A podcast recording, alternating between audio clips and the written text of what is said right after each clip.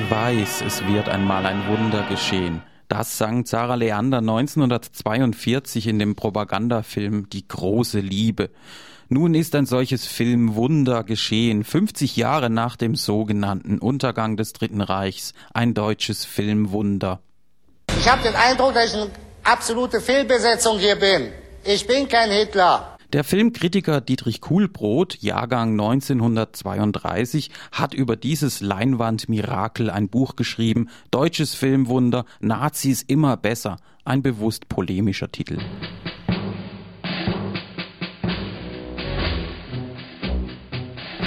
Dietrich Kuhlbrot gehörte schon immer zur Generation einer engagierten, leidenschaftlichen Filmkritik in Deutschland.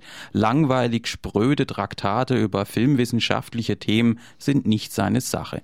Kino ist ein Teil persönlicher Geschichte und Kuhlbrot hat entsprechend ein polemisches, subjektives Buch geschrieben. Verschärft wird das Ganze noch dadurch, dass der Schauspieler Kuhlbrot selbst in einigen Filmen Nazis spielt. Und es ist gut, dass er hier auf alle falsche Bescheidenheit verzichtet hat und uns diese Episoden nicht erspart. Der militärische Stützpunkt der Engländer in Rotterdam wurde von unseren Ju-87B2 und Ju-88A4-Bombern in Grund und Boden gebombt. Angezogen hat er die Nazi-Uniform vor allem für Christoph Schlingensief. Krisenexperiment nennt die Kulturwissenschaft das.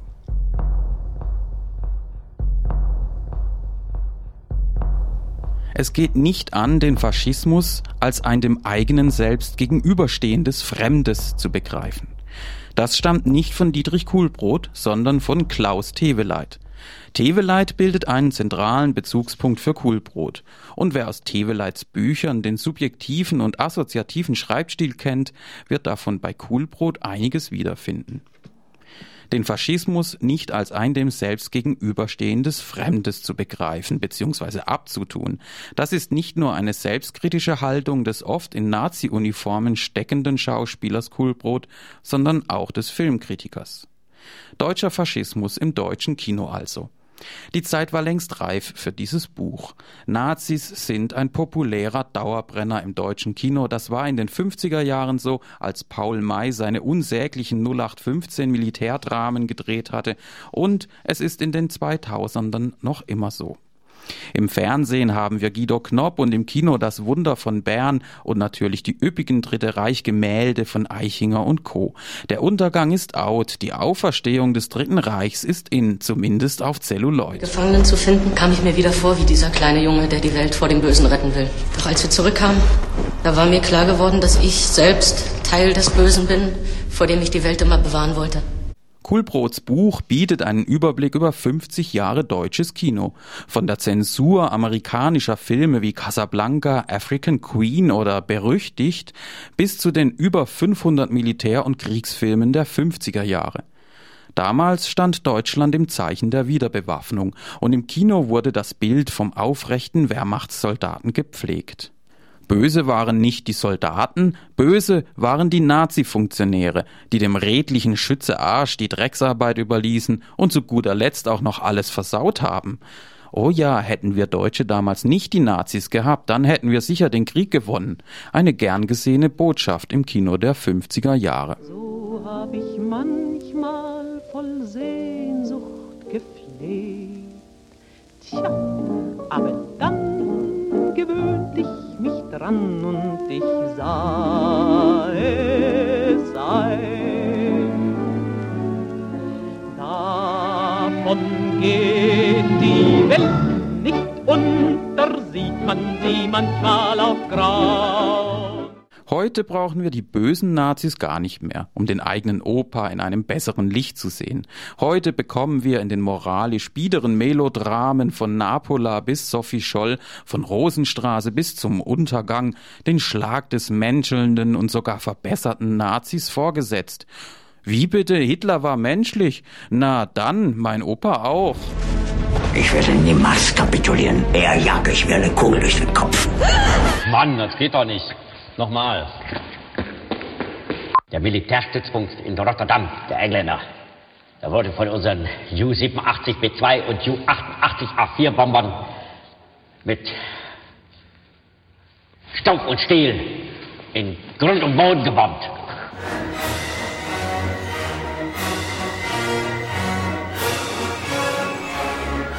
Also Nazis immer besser, so ja auch der Titel des Buchs. Besondere Aufmerksamkeit widmet Kulbrot dem Jahr 1977.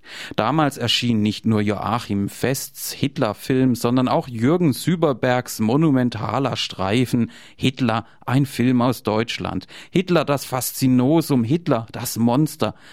Was war das Dritte Reich? Genau eine One-Man-Show des Irren aus Braunau. Ich war's nicht, der Hitler war's.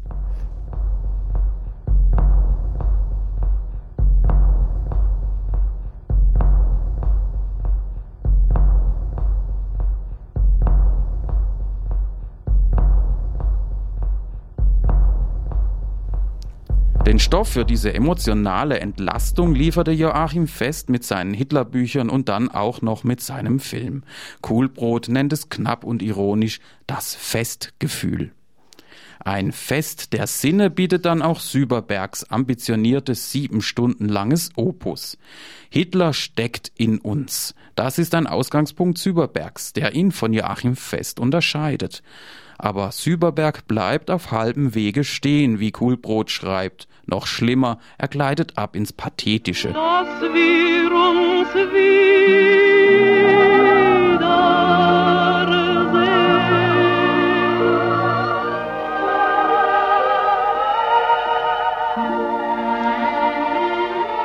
Dem setzt Kuhlbrot die Arbeiten Klaus Teweleits gegenüber, namentlich die Männerfantasien, erschienen damals zur gleichen Zeit wie Süberbergs Film. Teveleit ist vor allem eines wichtig. Wer Geschichte erkennen will, kommt nicht ohne eine Erfahrung des eigenen Unbewussten aus. Teveleit will damit eine aktive Auseinandersetzung ermöglichen, um den Faschismus im eigenen Unbewussten zu erkennen. Und was macht Süberberg? Er entwirft ein Kolossalgemälde des Abendlandes mit Hitler als Hauptdarsteller. Der Zweck des Ganzen keine Erkenntnisse wie bei Teveleit, sondern eine Verteidigung des Irrationalen. Süberberg will uns mit seinem Film von den Zwängen des kritischen Rationalismus freimachen und vom Rechts-Links-Schema des Antifaschismus.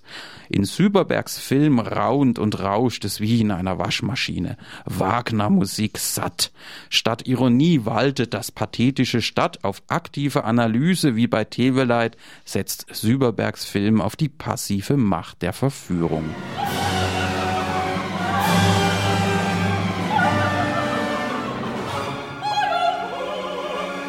Eindruck, dass ich eine absolute Fehlbesetzung hier bin. Ich bin kein Hitler. Du bist dein eigener Adolf Günther. Mensch, finde doch mal den Hitler in dir. Wer nun glaubt, Kuhlbrot plädiere mit seinem Buch für pädagogisch saubere Lehrfilme, ist schief gewickelt. Im Gegenteil, als Winfried Bohnengel 1993 den aalglatten Neonazi Ewald Althans in seinem heiß umstrittenen Dokumentarfilm Beruf Neonazi ohne didaktisches Federlesen porträtiert, gehört Kuhlbrot zu denen, die den Film verteidigen. Die Debatte um das unkommentierte Porträt eines führenden Neonazis erreichte damals seinen absurden Höhepunkt, als die Justiz eingeschaltet wurde. Freilich nicht, um den Nazi aus dem Film vor Gericht zu bringen, sondern den Film selbst. Es wurde zur Bekenntnisfrage, ob man einen Film wie Beruf Neonazi ohne pädagogischen Kommentar an die Öffentlichkeit lassen soll oder nicht. Und es traf ja nicht nur den Regisseur Bohnengel. Auch Stau, jetzt geht's los von Thomas Heise hatte Anfang der 90er den Mut, das Leben von Neonazis in Halle zu zeigen, ohne die Krücke eines Kommentars. Die Welt, die nach dem Nationalsozialismus kommt, ist nicht mehr wert darin zu leben und deshalb habe ich auch die Kinder hierher mitgenommen. Wie will das deutsche Publikum im Kino Nazis erleben? Offenbar nur aus größtmöglicher Distanz, durch zwischengeschalteten Kommentar. Kinobilder zu kommentieren läuft in der Regel auf das Einordnen in Schubladen hinaus. Der Gefühlsgehalt der Bilder wird durch den Kommentar zunichte gemacht. Und eines dürfte dann klar sein, die anderen sind die Faschisten und nicht ich. Und der eigene Opa war ja auch nur ein Opfer Hitlers gewesen. Wir müssen raus aus Berlin, Eva. Du musst ihn überzeugen. Die Lebensmittelversorgung von Berlin wird zusammenbrechen. Habt ihr denn noch immer nicht begriffen, der Krieg ist verloren, es ist zu Ende?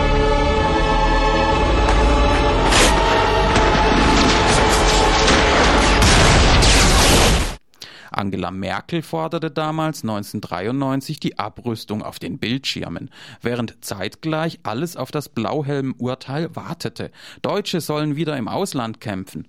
Und der Fokus fragte damals, wer bitte stoppt denn nun die Gewalt im Fernsehen? Wie gefährlich sind Filme über Nazis? Sind sie womöglich in der Lage, die Zuschauer zu Nazis zu machen?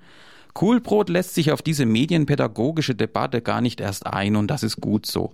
Mag sein, schreibt Coolbrot, dass eine Dokumentation wie Beruf Neonazi durch einen Kommentar oder einen Vortrag ergänzt werden soll. Aber was ist dann mit Filmen wie Napola oder Der Untergang? Da kommt keine Filmbewertungsstelle auf die Idee, die Filmvorführung an Bedingungen zu knüpfen. Kulbrot macht anhand vieler Beispiele deutlich, dass es gerade die kleinen, wenig repräsentativen Filme sind, die gegängelt, in Frage gestellt und schließlich im Fernsehen auf die hinteren Sendeplätze geschoben werden. Wenn die Programmverantwortlichen es überhaupt so weit kommen lassen. Ein Film wie Hitlers Hitparade, in den unterschiedlichstes Bildmaterial von Wochenschauen, Spielfilmen bis hin zu damaligen Trick- und Schulungsfilmen gegeneinander geschnitten werden, übrigens auch wieder unter Verzicht auf eine Kommentierung, ein solcher Film wird 2005 von der Programmdirektion des ZDF erst gar nicht gesendet. Und das, obwohl das ZDF an der Produktion des Films selbst beteiligt war. Auf konsequente Weise werden in Hitlers Hitparade Durchhalteschlager von Zara Leander oder Marika Röck mit Bildern von Pogromen und dem Warschauer Ghetto kontrastiert. Eben noch macht sich das Kabarett der Querpfeifen über die Konzertlager lustig. Da sehen wir einen Schulungsfilm über den Umgang mit Zyklon B und der Mahnung, das Giftgas gehöre in geübte Hände und, ach ja, Hände waschen danach nicht vergessen. Der Programmdirektor des ZDF begründet seine Ablehnung von Hitlers Hitparade wie folgt. Im ZDF-Programm wird Hitlers Hitparade zunächst nicht vermutet. Wir haben über Jahre Erwartungen an unsere zeitgeschichtliche Befassung geweckt, mit denen wir nun konfrontiert werden. Dies meint eine Eignung für ein breites Publikum aller Bildungsschichten sowie die Kommentierung und Einordnung der Ereignisse.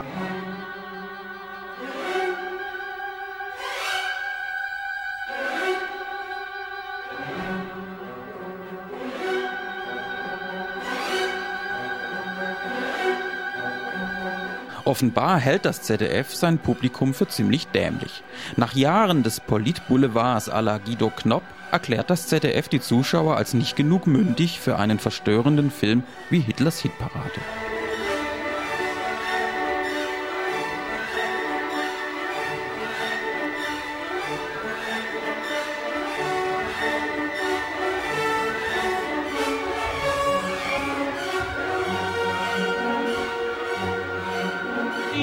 Wieder himmelblau.